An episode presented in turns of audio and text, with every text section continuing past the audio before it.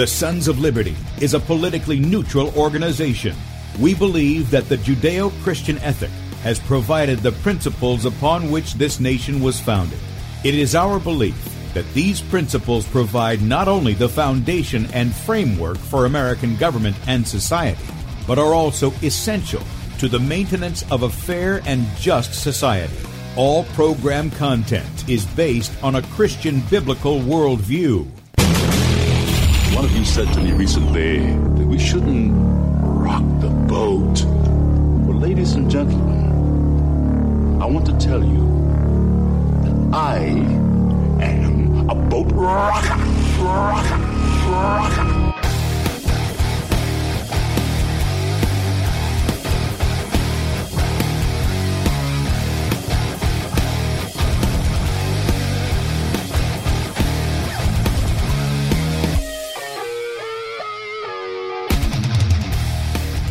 Good morning, America. Welcome, Christians, conservatives, constitutionalists, liberals, libertarians, communists, Islamists, LGBTQ, RSTUV, WXYZ people, and all the boat rockers who are in the house and anybody else I may have missed to the Sons of Liberty radio show here on Red State Talk Radio, where we use the Bible and the Constitution not to see who's on the right or the left, but who is on the straight and narrow. I'm your host, Tim Brown, coming to you live from the U.S. occupied state of South Carolina. I'm the editor at sonsoflibertymedia.com, and for our Muslim friends, I'm the infidel that Allah warned you about. I hold to the book, the Bible, as the authoritative word of God. Happy Thanksgiving to you guys. And listen, when you give thanks, you are directing your thanks to someone. It's not just Mother Nature, as some people want to say, or whatever. You're directing your thanks to your Creator, the Lord Jesus Christ, the one who made all things, heaven and earth, things invisible and visible. So let's give him thanks today, uh, for he is good even in the midst of our wickedness, even in the midst of the things that are going on around us, God is still good. He will always be good. It is part of his nature, it's part of his character. He is immutable. We're going to get to some of that as he has done that for those who have come before that for us in just a moment.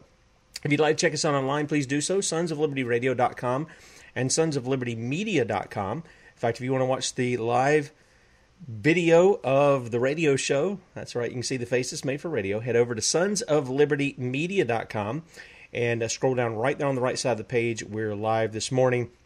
You can also watch that live video feed on my Twitter account, at, not my Twitter account, on Bradley's at Bradley Dean One. Periscope in Twitch is streaming at Setting Brushfires. Facebook is Bradley Dean SOL. Our new YouTube channel is Bradley Dean. We're also on beforeitsnews.com, beforeitsnews.com, and then also on dlive.tv at the Sons of Liberty. If you'd like to support the Sons of Liberty, you can do so. Um, let me show you where you can do some of that.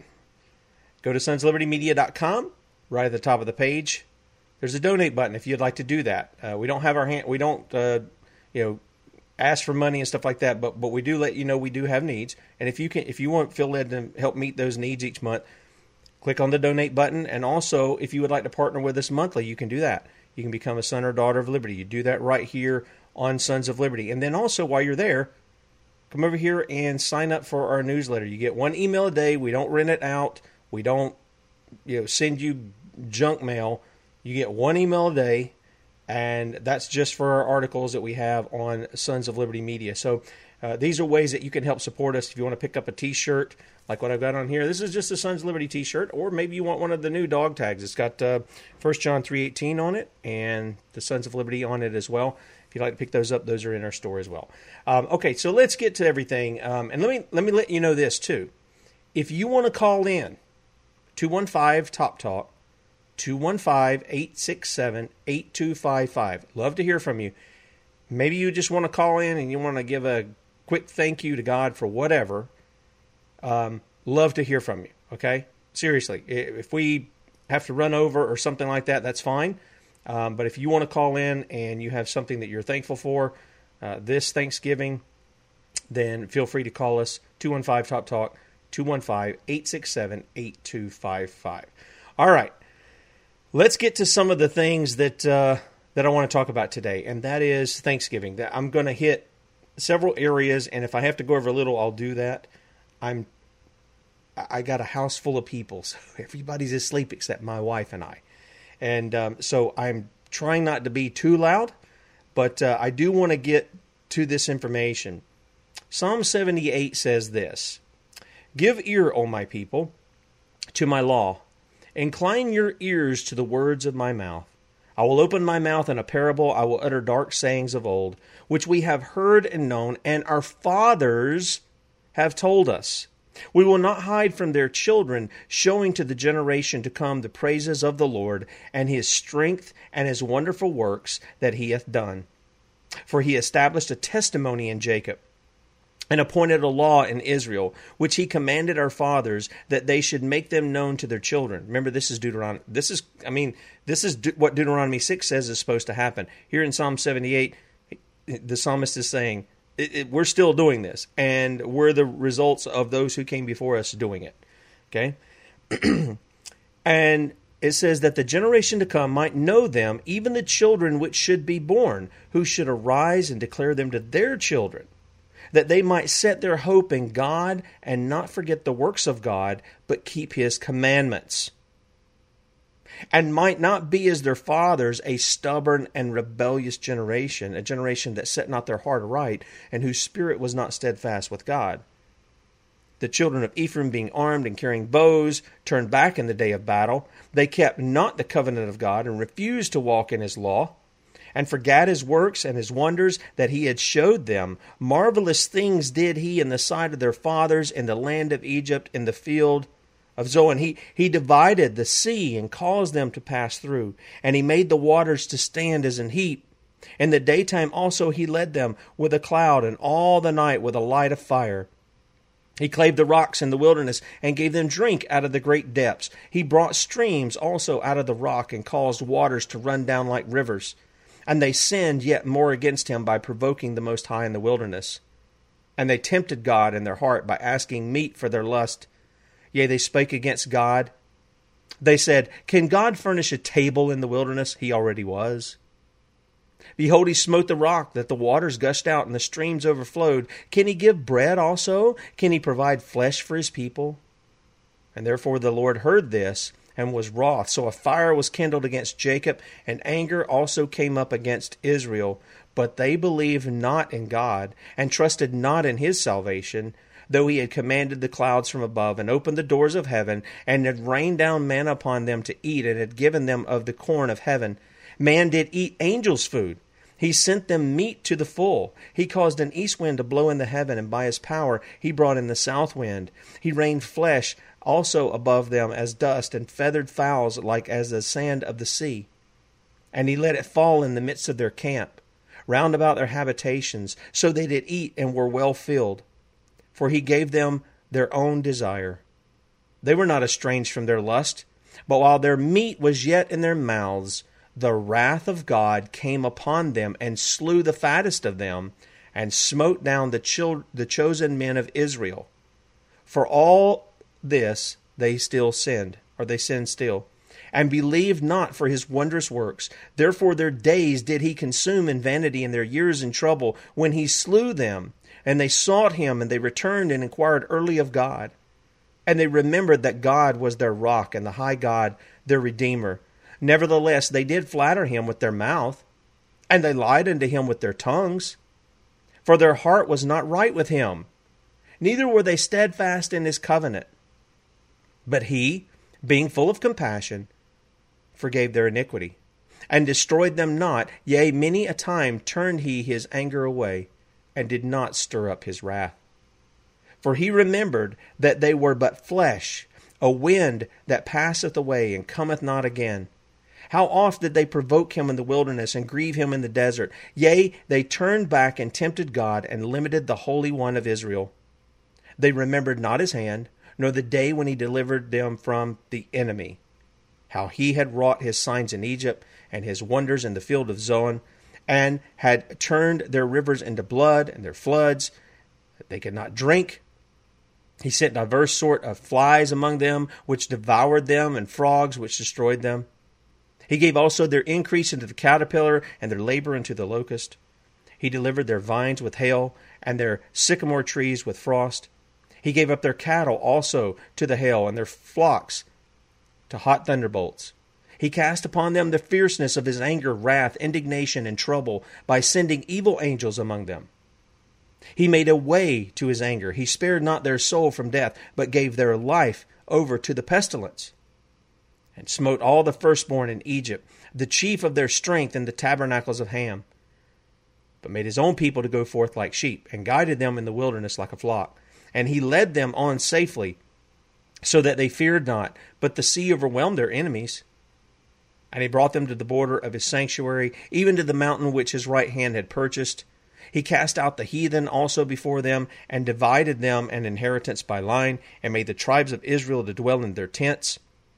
Yet they tempted and provoked the Most High God, and kept not his testimonies, but turned back and dealt unfaithfully like their fathers. They were turned aside like a deceitful bow, for they provoked him to anger with their high places, and moved him to jealousy with their graven images.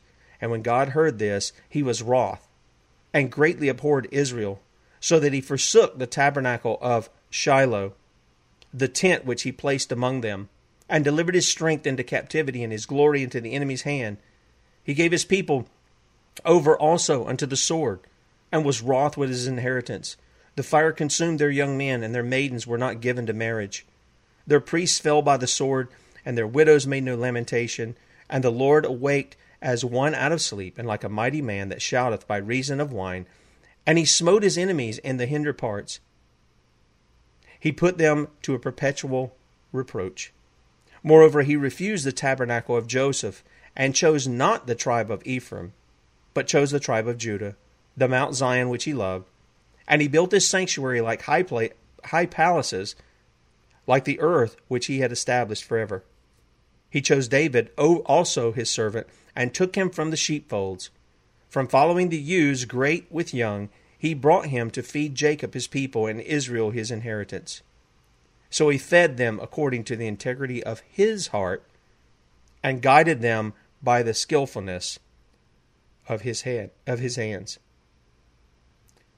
That is a recounting of what God had done for the people of Israel. It wasn't it does teach us something about Israel. It teaches us something about ourselves that we are prone to be a sinful people. Thus, the need for a Savior from sin, the Lord Jesus. But if you'll notice in this, the people who would not turn from their sin, but were rebellious towards God, they were part of His covenant too, and they got curses. Okay? They were, they were part of His covenant that He gave to them. Read the book of Deuteronomy.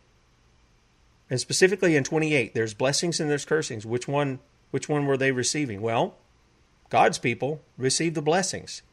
They received those promised blessings from God. And this is just a short recount of what God had done in their midst. And you say, well, that's all fine and dandy, Tim. That was back in the biblical days. That's that's an ancient book. Maybe you're maybe you're an unbeliever. That's an that's an ancient book. That's stuff that's a long time ago. Psalm 78 is one of those passages that teaches us we're to remind our children of what God has done in the past. But we're also to be those, as we read about in, say, Psalm 107 or Psalm 136. Oh, give thanks unto the Lord, for he is good, for his mercy endureth through the Old Testament? Nope. His mercy endureth forever. He is the God of, give thanks unto the God of gods, for his mercy endureth forever. Thanks to the Lord of lords, for his mercy endures forever. Or Psalm 107. Oh, give thanks unto the Lord, for his good, for his mercy endureth forever. Let the redeemed of the Lord say so. Go ahead and say so, church. Whom he hath redeemed from the hand of the enemy, and gathered them out of the lands from the east and from the west and from the north and from the south, and they wandered in the wilderness in a solitary way. They found no city to dwell in, hungry and thirsty. They cried out to the Lord, and what did he do? He answered, didn't he? He answered. Well, that's fine.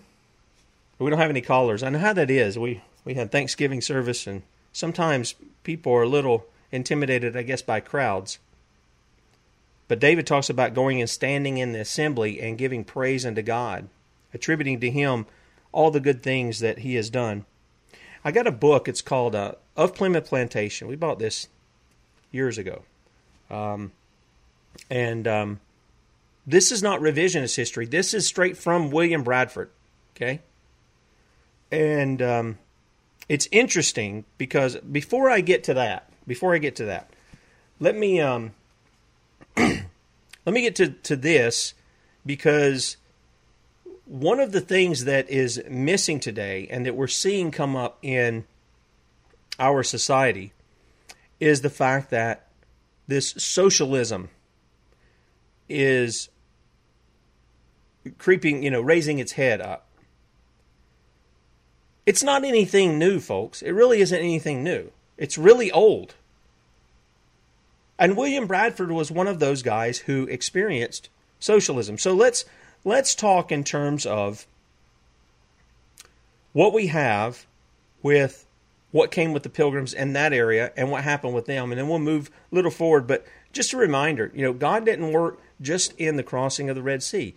God had worked with the people of israel all, all that the time that they were in existence even up until AD 70 when he brought the final curses upon them uh, the, the city of jerusalem and destroyed it and he began to bring the blessings that he talked about bringing it to another nation who would bear the fruits thereof the, the, the, the New Testament church that would not just encompass Israel, but would encompass the world.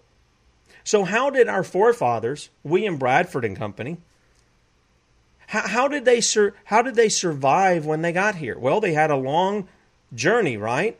This is something that's being attacked today. Our history, the real history, not the fake stuff, the real history. And to help help understand this, what had went on then, I'm going to call upon um, one of our authors over at Sons of Liberty Media, William Federer. Some of you may be familiar with some of his work, and I, I just want to kind of lay a background here as to what was going on. There were three types of colonies that could be set up. One was a company charter colony, another was a royal crown colony, and another was a proprietary colony. Now, a company charter colony was created with the permission of the king, but had investors and bylaws.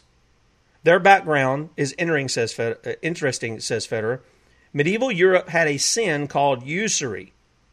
We've talked about that, haven't we? The paying or receiving of interest resulting in there being no companies. Any large undertaking had to be financed by the king or rich individuals.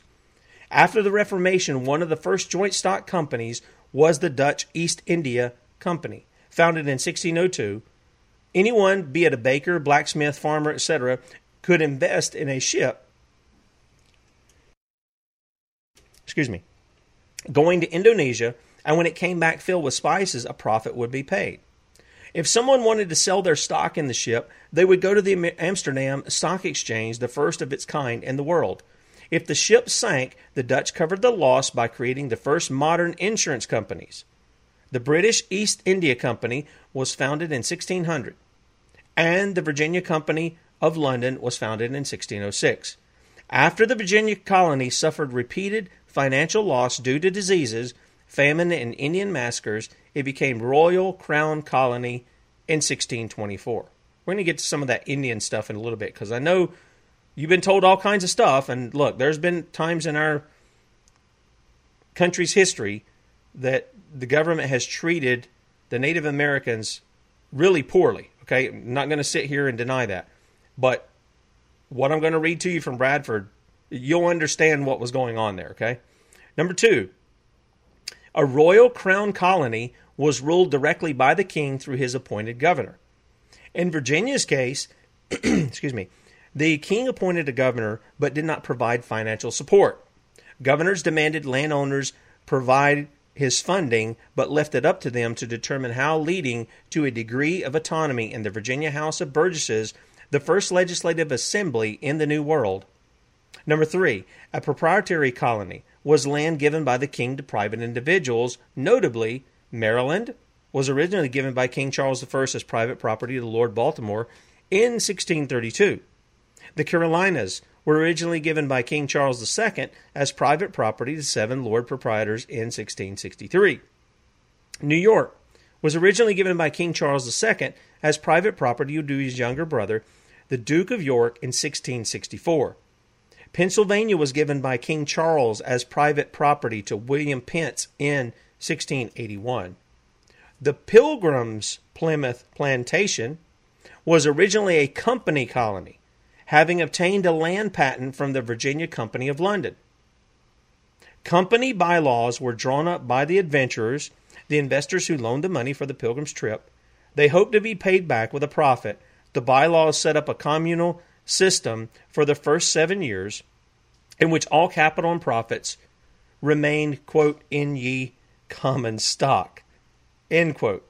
This was this was part of the issue here of this idea of a communism. Okay?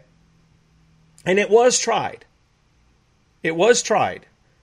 Um, we know that the pilgrims came, and one of the first things that they did was they set up government. Okay? They, they set out their charter of what they were going to do. It's called the Mayflower Compact. And nobody can deny what it says. It says, In the name of God, amen. We whose names are underwritten, the loyal subjects of our dread sovereign Lord, King James, having undertaken for the glory of God and advancement of the Christian faith, and honor of our king and country, a voyage to plant the first colony in the northern parts of Virginia. It went on to say, In the presence of God and one another, we covenant and combine ourselves together in a civil body politic. Remember, we talked about that the other day, didn't we? The ecclesia or the ecclesia, however you want to pronounce the term. What the church is to be in the gates.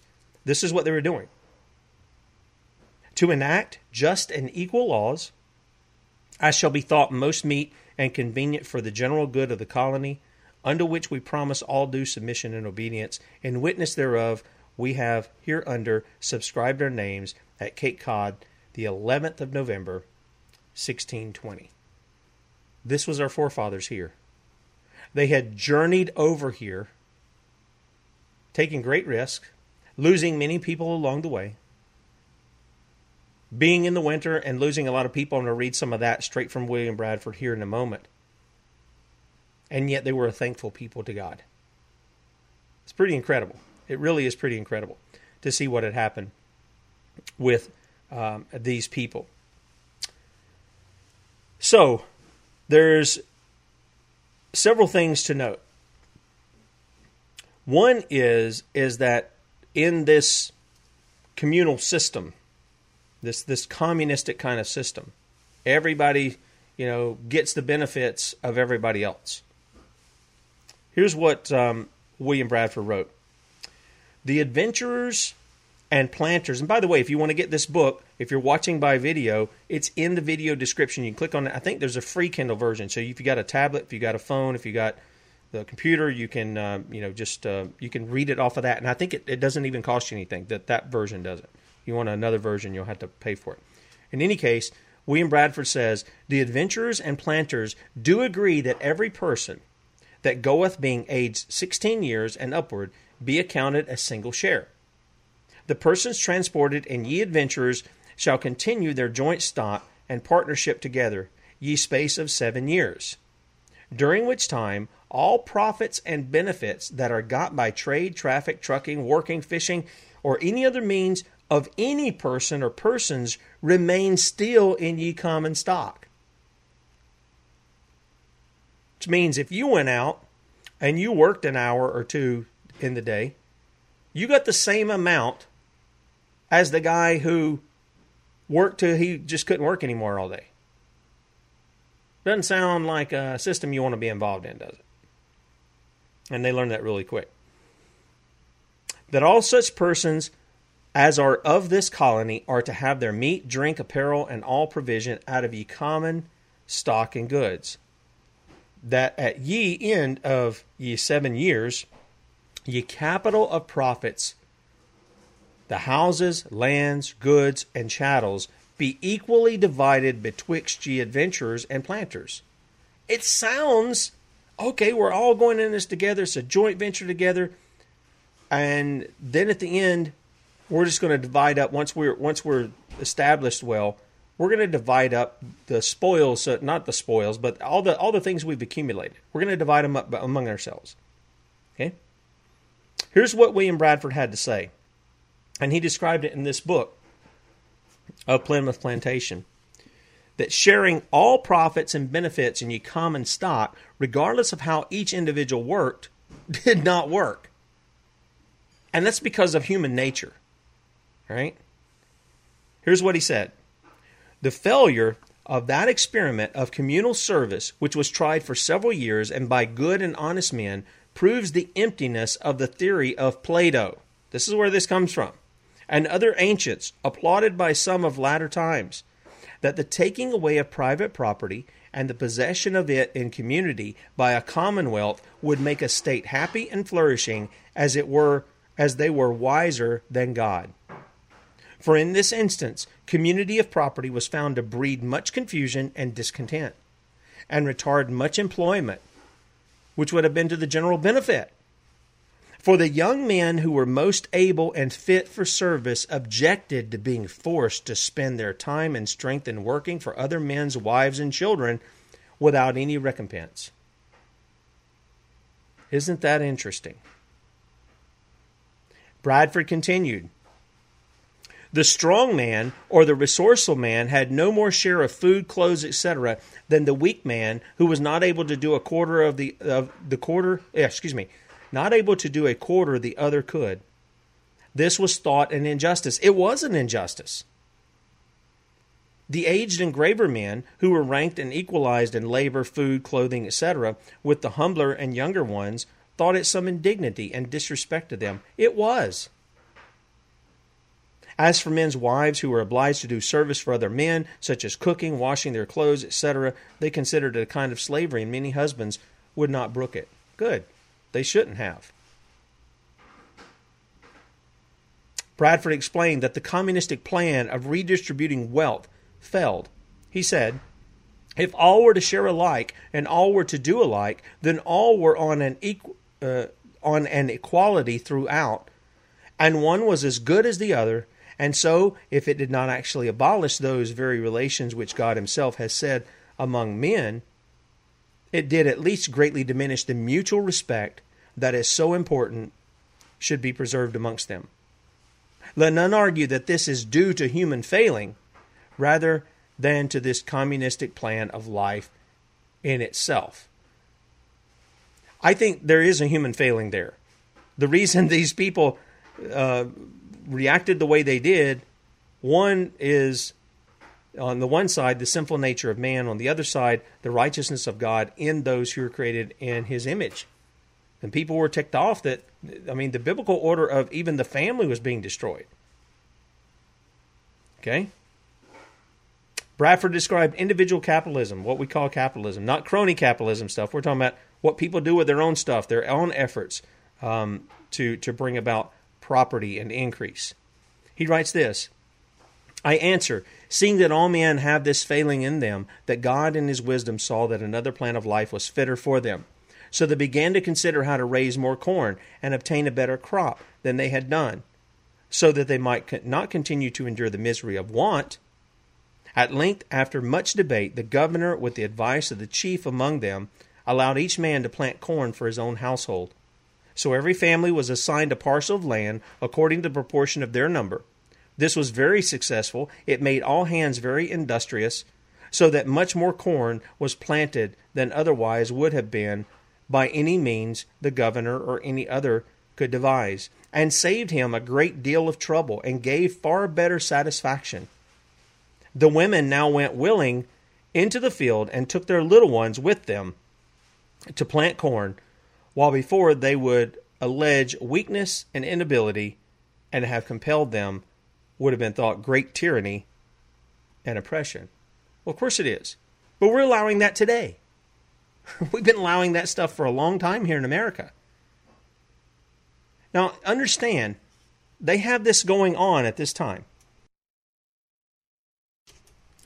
They have this going on at this time. And then Bradford writes in his book, they're also dealing with certain people that want to kill them. He writes in um, of Plymouth Plantation.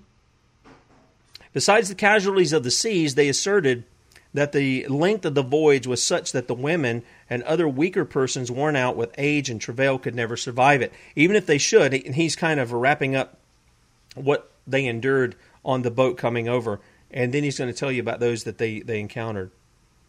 Even if they should, they contended that the miseries which they would be exposed to in such a country would be too hard to endure. The change of air, diet, and water would infect them with sickness and disease. By the way, folks, um, there were developments of breweries. Just let you know. And that was because the water was bad to drink for them.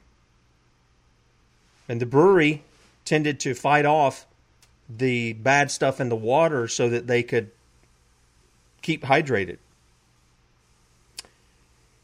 He says again, all those who surmounted these difficulties would remain in continual danger from the savages who are cruel, barbarous, and treacherous, furious in their rage, and merciless when they get the upper hand. He's talking about the natives who were here in America. Not content to kill, they delight in tormenting people in the most bloody manner possible, flaying some alive with the shells of fishes, cutting off the members and joints of others piecemeal, broiling them on the coals, and eating collops of their flesh in their sight while they live, with other cruelties too horrible to be related. Does that sound like a love fest that you're hearing from um, people today who are trying to rewrite history about America's past?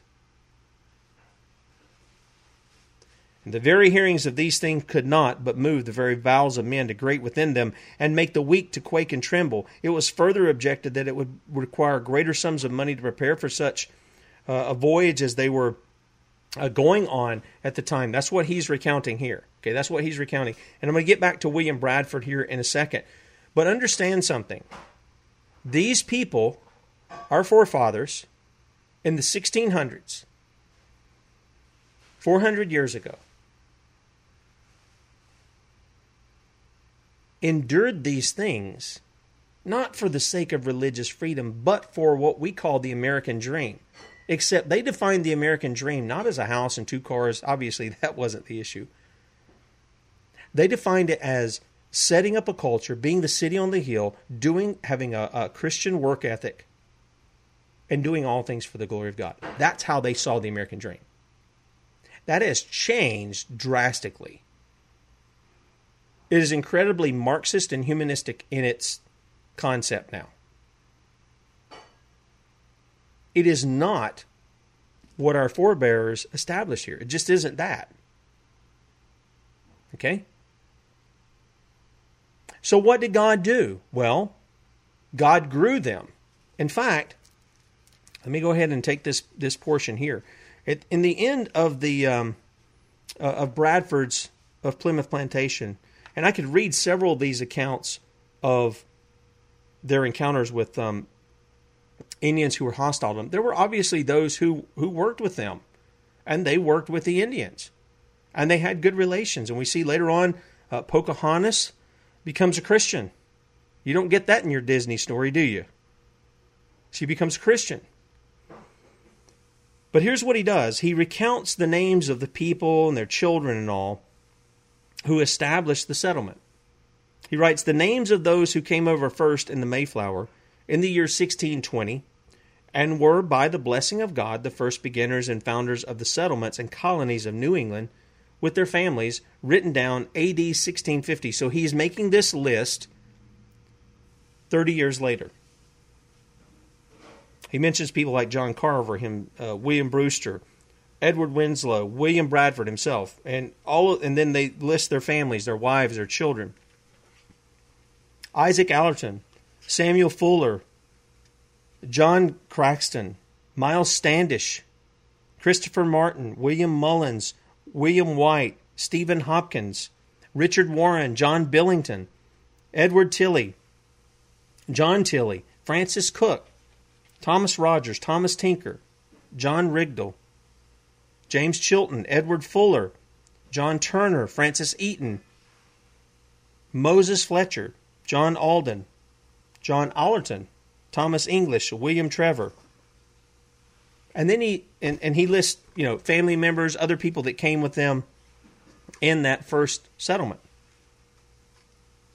And this is how he concludes. I want you to listen to this. Of these 100 or so of persons who came over first, more than half died in the first generational or first general sickness. Of those that remained, some were too old to have children. Nevertheless, in those 30 years, there have sprung up from that stock over 160 persons in 30 years. God bless them. Even in the midst of all of these things that they faced, whether it was from the native Indians, whether it was from the travel, the cold, the sicknesses, the lack of food, whatever the case may be, God still blessed them. And then he ends with this. This is the last line that he ends with. Let the Lord have praise, have the praise, who is the high preserver of men. I here here's the thing. I look at America today, I see so many people distraught. Some people are concerned that we have people who will push this same kind of agenda on America going into office in January. And I'm telling you right now, all the power is with the people at the local level anyway. Okay? It really is. You can shut down any of their edicts anytime you want by being the ecclesia and going and dealing with your local city councils, county councils, and all of these things. You can do that. You can pressure them till you shame them into doing what they're supposed to do, if the church will do it. And people are worried about that. Yeah, we've had some rough times. We're probably going to face some rougher times because, as we read before in Psalm 78, the people won't listen. And God's not one to be mocked. He's not one that doesn't see, He sees all. Here's a good testimony here. In the midst of all of the supposed bad things in life, what does God tell us that He's doing? Romans 8:28. He works all things together for what? Good. For who? Those who love Him and are called according to His purpose. Now, what does that mean for those who hate Him? Well, I'm imagining that means the opposite. He's working all things together for bad for you because He's promised that in the blessings and cursings. Okay? And we are a covenant people here. We really are. Um, there's a number of things that we could remind ourselves of with regard to what went on with William Bradford and the community there at Plymouth Plantation from where we get where we celebrate today God's goodness and it wasn't just the the the, the him and his crew of the saints we refer to them as pilgrims who came over here. They brought in the natives.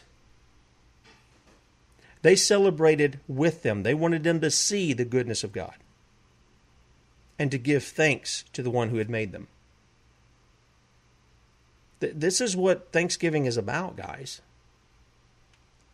it is about recognizing that God has brought us where we are. If you are rich, if you are poor, guess who you have to thank for that? God. I'm not saying He didn't use the means of your body or your intellect or any of that other, but you are where you are and you are blessed how you're blessed because of God. So if you have a little or if you have a lot, you should thank God for that. You really should.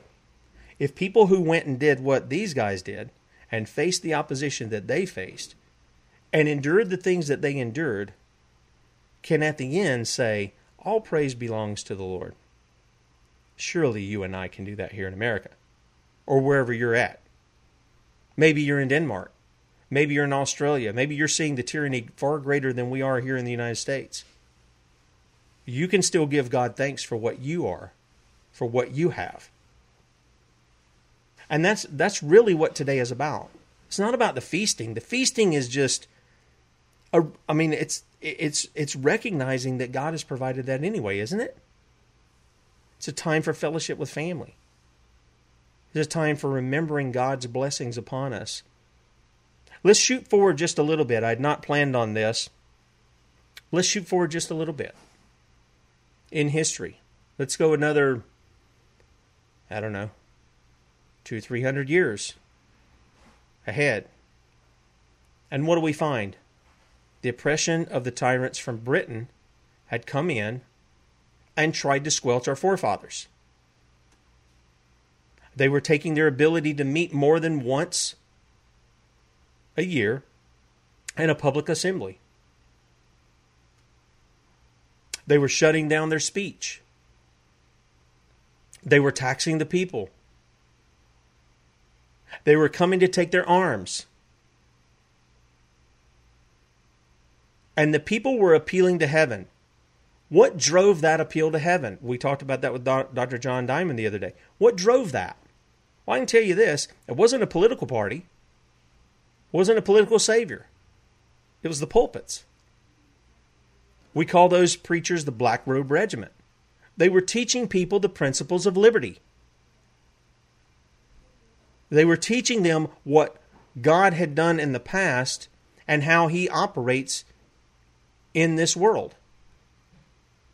And the people have to believe that this is how God does things. I read to you a month or two ago, and that video is gone now, but you can find it in the archives of the videos on our Facebook page. Just go to the video tab there on Facebook, and you'll you can scroll down and you can find it.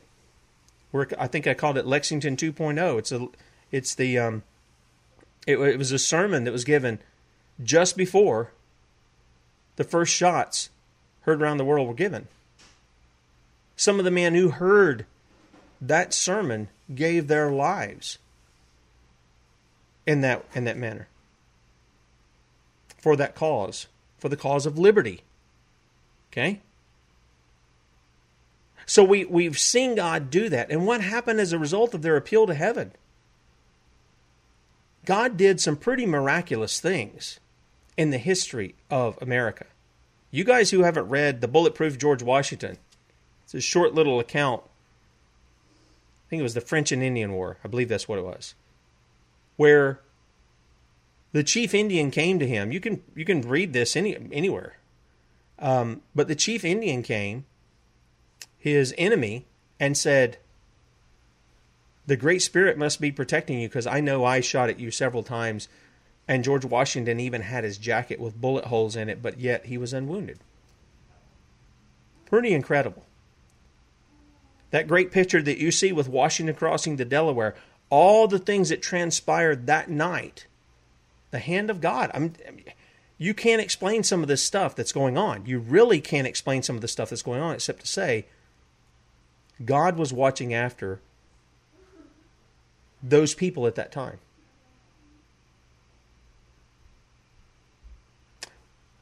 Let's go back a little further. Let's jump back in between Israel, our founding fathers, those like William Bradford.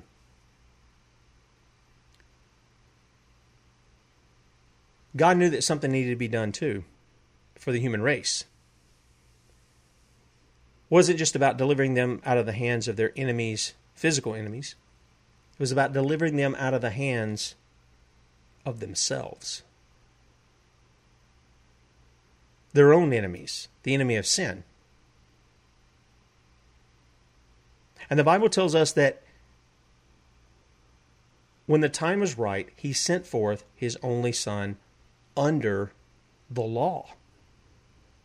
I know there's people who don't like to hear about the law. I get it. I get it. Because the law condemns us, doesn't it? and it, it points out our sin. It points out our rebellion. It points out it points out the fact that we're not good in and of ourselves. We're just not. And so how was God going to deal with that? Well, God had already said, the soul that sins shall surely die. Shall surely die. And so he sent forth his own son among sinful men, a covenant people that he had saved, those ones that we read about in Psalm 78, and he sent the Lord Jesus among them. And he came in, and the people witnessed him. We can go back, man, we could take hours And we can go and we could show you at various points of Christ's life what God was trying to say in the law that pointed to Christ. When he would come in and he would be in full view of the people during the, the Passion Week. Well, you go right back to what they were to do with the with the lamb to ensure that it was without spot or blemish.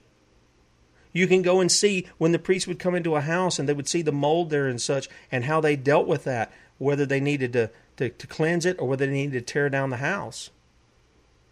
You can see Jesus going in the temple as pictured as you can read the start of one gospel. He goes in, he dries them out, he comes back later in years' times, and he sees it still going on. And this is why he's saying, Your house is left to you desolate. Matthew 23. And yet he comes in and he's willing to give himself in the place of those that hate him. He's willing to show love for them. It's not a communistic effort. It's the king who has all things, who owes nothing to anybody, and yet he comes in and he's willing to give. And the Bible tells us that he adopts us, those who were children of the devil. He adopts us into his family. He cleanses us from our sins. And the command to us is to what? Repent. It is not to say, hey, Jesus loves you, has a wonderful plan for your life, and you can just go on being however you were. He's always calling us to be like him in his character, to be conformed and molded into the image of Christ, as Paul writes in the book of Romans. That golden chain of redemption, right? Those he called, he also justified. Those he justified, he'll also he sanctified. And those he sanctified, he'll also glorify. That's the work of God in the life of the believer. If you just think for one minute that the message is you need to ask Jesus in your heart kind of stuff, well, you got a wrong gospel. That's not it at all. The issue is you need to go and repent. Stop sinning. I mean, that was the message of the prophets, of Jesus, of the apostles. And let me tell you something. I believe in the life of the Christian, we are repenting daily because God is often pointing out wrong habits, wrong attitudes, wrong words, wrong actions, a lack of love here, a hatred over here for something that we shouldn't be hating, a hatred for sin, which is a good thing, a love for His Word, a love for His people. If that's not going on, you might want to you might want to ask yourself whether or not you're in the faith, as Paul says. He says you might want to examine that.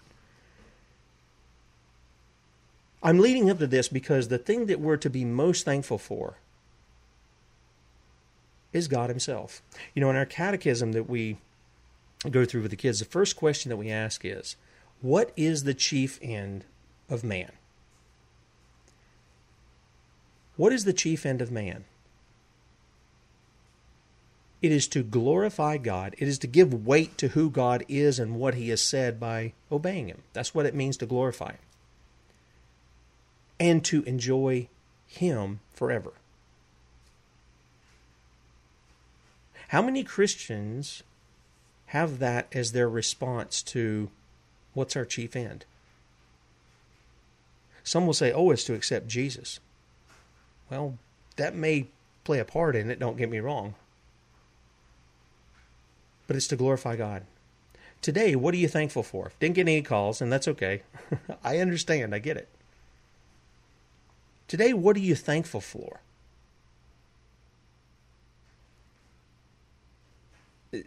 Are you thankful that God worked through Moses and the prophets, the Lord Jesus, the apostles, the history of the church? Are you thankful for that? How, how about, are, are you thankful for people like William Bradford? Look, William Bradford was not a perfect man by any means. So you this is something I, I have to say to those who when I'm, I'm critiquing um, you know the president or anybody else for that matter I there is no perfect person here on earth. I already know that. We're not even arguing those kinds of things. But are you thankful that they did what they did? Because if they hadn't more than likely majority of us here wouldn't be here. We just wouldn't be here. Okay? Um, okay somebody's calling in. So we're gonna we've got a couple of minutes here. I'm gonna take them and then I'll I'll finish out. Um, click on this to see if it answers, and I'm clicking the answer, but it's not answering. Hey, Brian. Hey, man. How are you? This is Brian. Hey, Ken. This Yeah. is Brian Sasser, bro. Yes, sir. Hey, I just wanted to be thankful for being here today, man. As many heart attacks that I've had, um, the devil tried to take me out several times, man. And it's a blessing for me just to be able to call in, Amen. not counting everything the Lord has given to me. Amen. I just wanted to say that, and I just want to get back to. I'll let you get back to what you were doing. Okay. Hey, And, uh, good to hear from you, Brian. Thanksgiving to everybody. Yeah, same to you, brother. All right, there goes Brian. Right. There goes Brian, and we appreciate you, Brian, very much. I Brian sends me uh, little riffs that he does. I know he has some. Uh, I don't know if you got arthritis, Brian, or whatever it is, but uh, he he loves to play the guitar, and he, I I love that. I love when he sends me those those videos of him playing the guitar. It's great. Uh, thank you, Brian. We really appreciate you, man, and your support as well. Getting back to what I'm talking about. Are you thankful that there were those who were willing to go and to not just talk about the tyranny and point out the problems, but were willing to stand against it? They were willing to stand against it to the point where they were shedding their blood.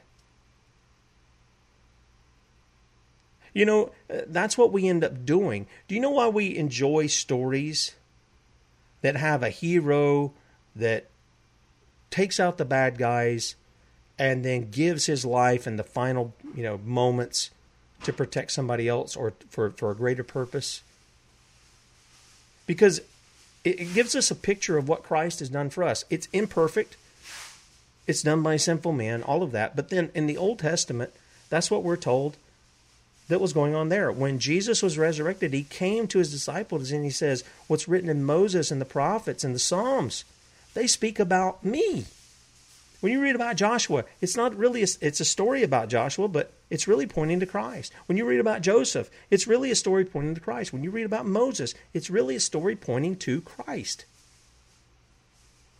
Pick your person, King David or whoever. You are seeing a picture of Christ. Now we have the reality. We have the Christ. And yet there is still this picture in history where men show that forth. Bradley uses usually uses the term of those who give their lives for the sake of protecting others, whether it be in a, a military setting or, or something else. Willing to shed their blood in order to defend and protect those who are helpless. We're coming up on the end of the show here, and um, again, thank you, Brian, for uh, for the call. And those of you who joined this morning, it's not a lot of people. I'm not expecting that. Some people are sleeping in. That's okay. And um, for some people, this isn't a, you know, when they see a title like I've put out there, they're like, "Oh, I'm not interested. That's not that's not going to fuel my political junkiness and my idolatry towards whatever my political idol is." And so they're they're not going to be here, and that's okay. But here's the thing. Be thankful today. Why? Because the Lord is good. The Lord is good. Take time to read Psalm 78 today, Psalm 136, Psalm 107. Remind yourself of the goodness of God, maybe even when you're gathered around the table with your family and friends. Take time to just express one or two things that God has done for you that you're thankful for. And, uh, and give him glory in doing that. You guys have a great Thanksgiving. Be thankful. Enjoy your time with your loved ones. And in 23 hours, we'll be back with you. 6 a.m. Eastern Time tomorrow. Till then, see ya.